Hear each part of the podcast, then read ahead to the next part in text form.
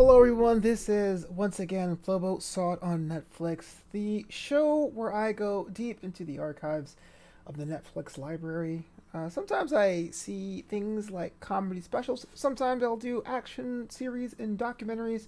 Whatever it is, it's kind of a random hodgepodge of Netflix goodness. It's really an experiment for me to use my film degree to some good use instead of having it on my wall as a reminder of my lifelong debt. Thank you so much for checking out the podcast version. This one's available on Spotify or iTunes, wherever you get your podcast, Overcast, Breaker, that sort of thing. But if you're watching the video, you probably are a member of my Patreon, The Boisterous Crew. You get early access to content, and you get early access to this show two weeks before anyone else on the planet. Uh, support a creative, support a friend by hitting up patreon dot com. It's P A T R E O N dot com slash floboboys and join The Boisterous Crew. Today, I want to talk to you about an animated series uh, from the Fast and Furious universe. It's called Spy Racers, but before I get in there, a little preamble. The Fast and Furious franchise is quite possibly maybe the second biggest film franchise right now. Maybe third, if you want to put in the James Bond uh, ethos of it all. It's Universal Studios' biggest, that goes without saying. And it's one, much like how Harry Potter was for a lot of my friends, the one I grew up with. Uh, it was definitely the first movie I wasn't a big fan of, uh, but by the second, which is noted as the campiest edition in that series, I was hooked, and I have become a big, fervent fan of Fast and Furious. Uh, I have, one, appeared in a retrospective with a co-collaborative Frank Eichenlob. If you remember earlier, he was on my holiday episode. We actually came together on his channel to talk about the movies, but I'm also a part of this podcast called The Cast and the Furious, or Entertainment Distills presents The Cast and Furious, where two fanatics sit down with two first-time fans and they watch each movie in this series. It's it's grown, it's bigger. Uh, it started off being a, uh, a send-up to tuner culture and petty crime, and by the fifth or sixth Sixth movie, probably the sixth movie, they've gone full-on counter-terrorism unit uh, on wheels. And uh, people say it's ridiculous. Those who aren't a fan of the Fast and Furious movies will go out of their way to tell you they haven't watched a Fast and Furious movie, but there is some truth to it. There's some universal things about this movie, even though it is popcorn, but about about cinema, right? There are uh, cool locations, uh, very attractive people in the cast, and uh, also car chases. Car chases are also about success, suspense. So you can imagine my trepidation when last year Netflix came out with season one of Fast and Furious presents Spy Racers. This was a three D animated uh, series on the platform featuring a spin-off character, the younger cousin of Vin Diesel's Dominic Toretto, uh, Tony Toretto, and his friends, as they kind of do a little bit of a hodgepodge of some of the elements of the Fast and Furious franchise. I, I threw my hands up. I said, ugh, a series for kids. That will water it down. Ugh, I don't see the point of it. Um, before I get to the nitty-gritty of it, I want to say it's a masterstroke. Because, to compare it to the Harry Potter franchise once more, I literally grew up with the Fast and Furious franchise. Uh, I remember seeing the second movie in theaters uh, in high school. You know, it was just cool to be free to have a car, to feel the the the vibration of a steering wheel, and to, to save the day with just my wits and my instincts, even though I was piloting this vehicle. And I realized over time, which is now, this franchise has been around for twenty years. I mean, the first film came out in two thousand one. Uh, I'm actually on the older end now. And so if the Universal or Vin Diesel or Neil Moretz, uh, in those cases, the studio, the executive producers, or Gary Scott Thompson, the one who's credited with creating the universe, wants to get a second generation into this world, what better way than to appeal to teenagers? And you don't want to spin off the main series when the main series hasn't concluded yet.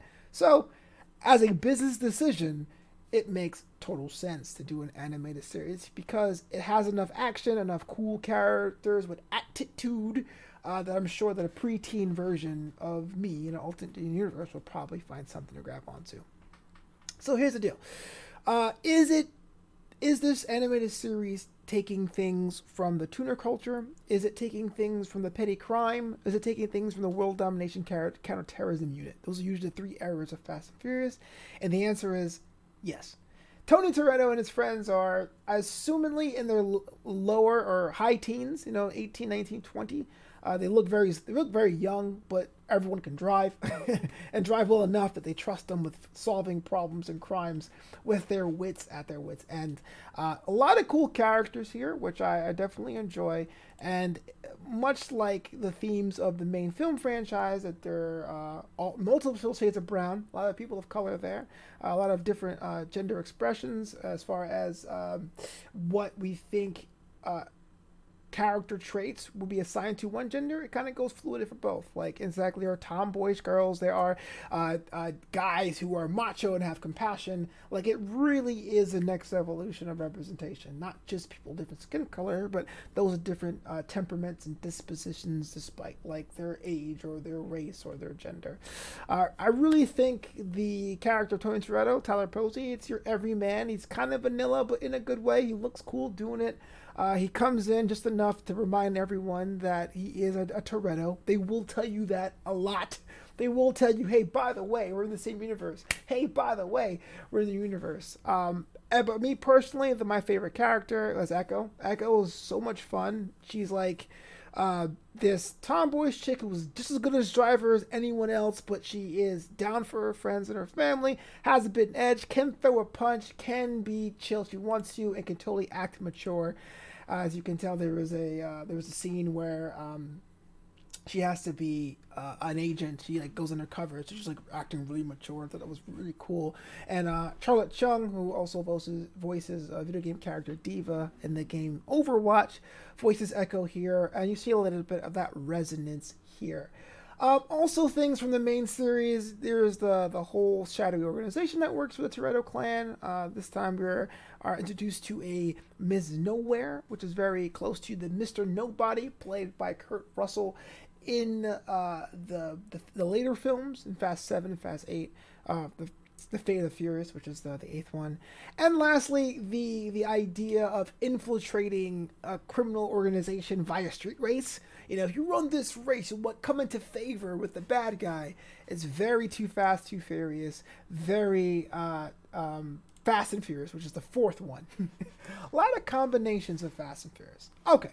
All that aside, does this hold up on its own? Because we can tell you it's a spin-off, we can tell you it's an interpretation all we want, but does it stand up? And I am surprised to say that it does. It actually does uh, stand up. It's a little bit ridiculous. There's some, some limitations, or I guess animation removes some limitations to belief, you know. The, the main plot uh, is very late period Fast and Furious, but it's definitely something that works in this universe.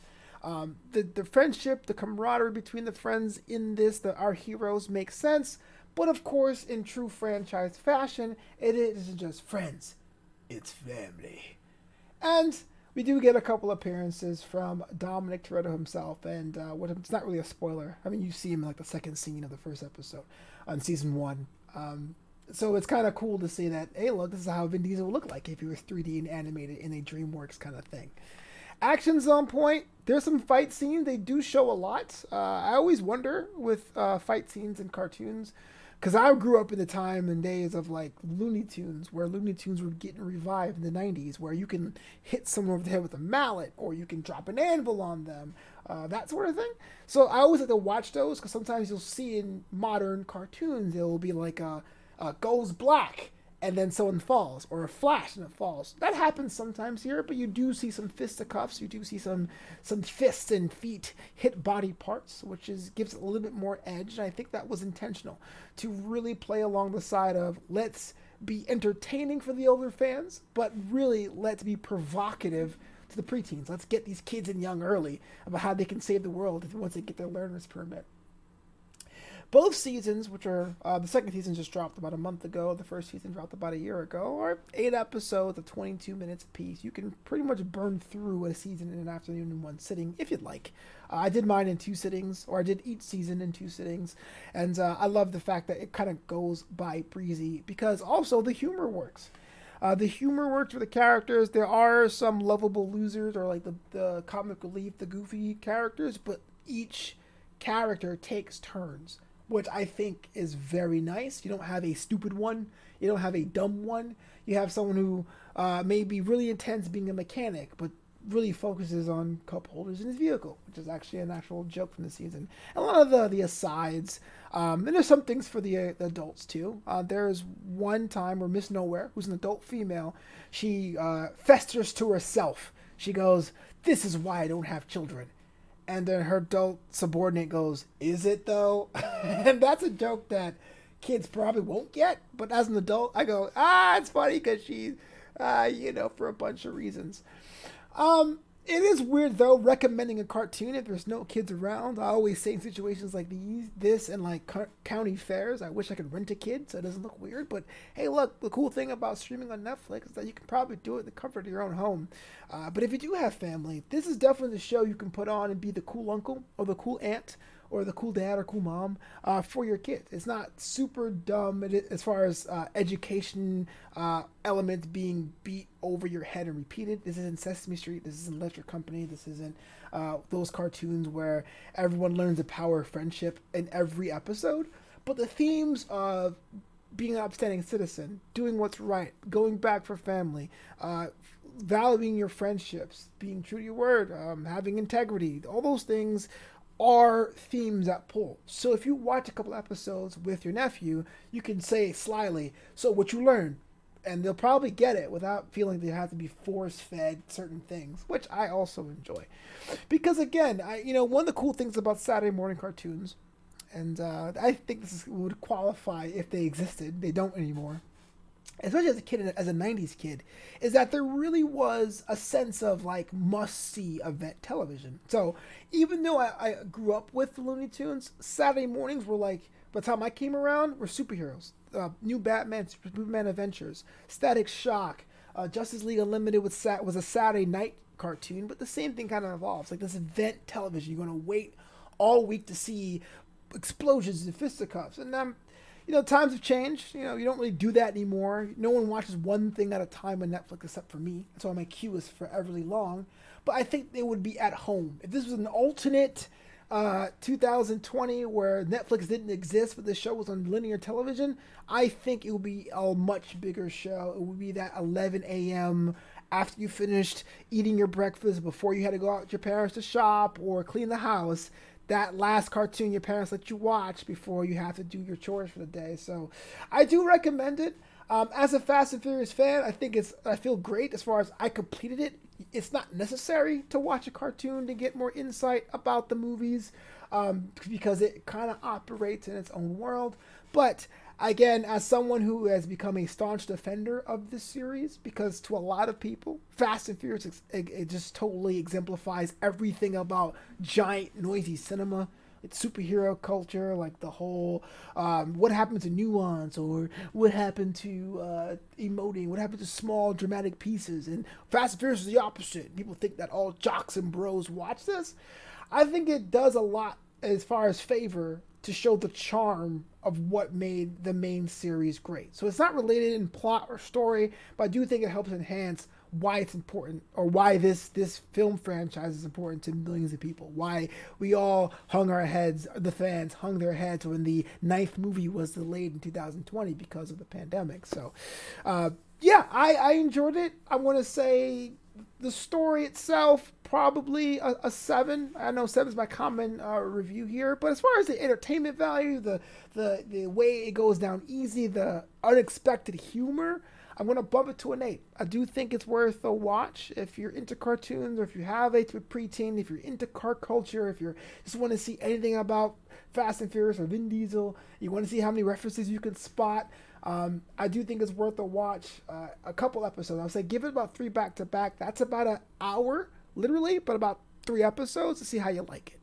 Uh, that does it for me in this edition of Flobo Saw It on Netflix. All the other editions of Flobo Saw It on Netflix gets dis- distributed in three ways. First up, become a member of the Boisterous Crew. Get early access. The first people who can see an episodes are on Patreon at patreon.com slash FloboBoys. Two weeks after that, it's also released on YouTube for public consumption for the masses. So you're a bit of a delay. You're a bit of, you're kind of you're kind of like the last to see it. And the audio version of this podcast, Flobo Saw It on Netflix, is available wherever you stream your podcast.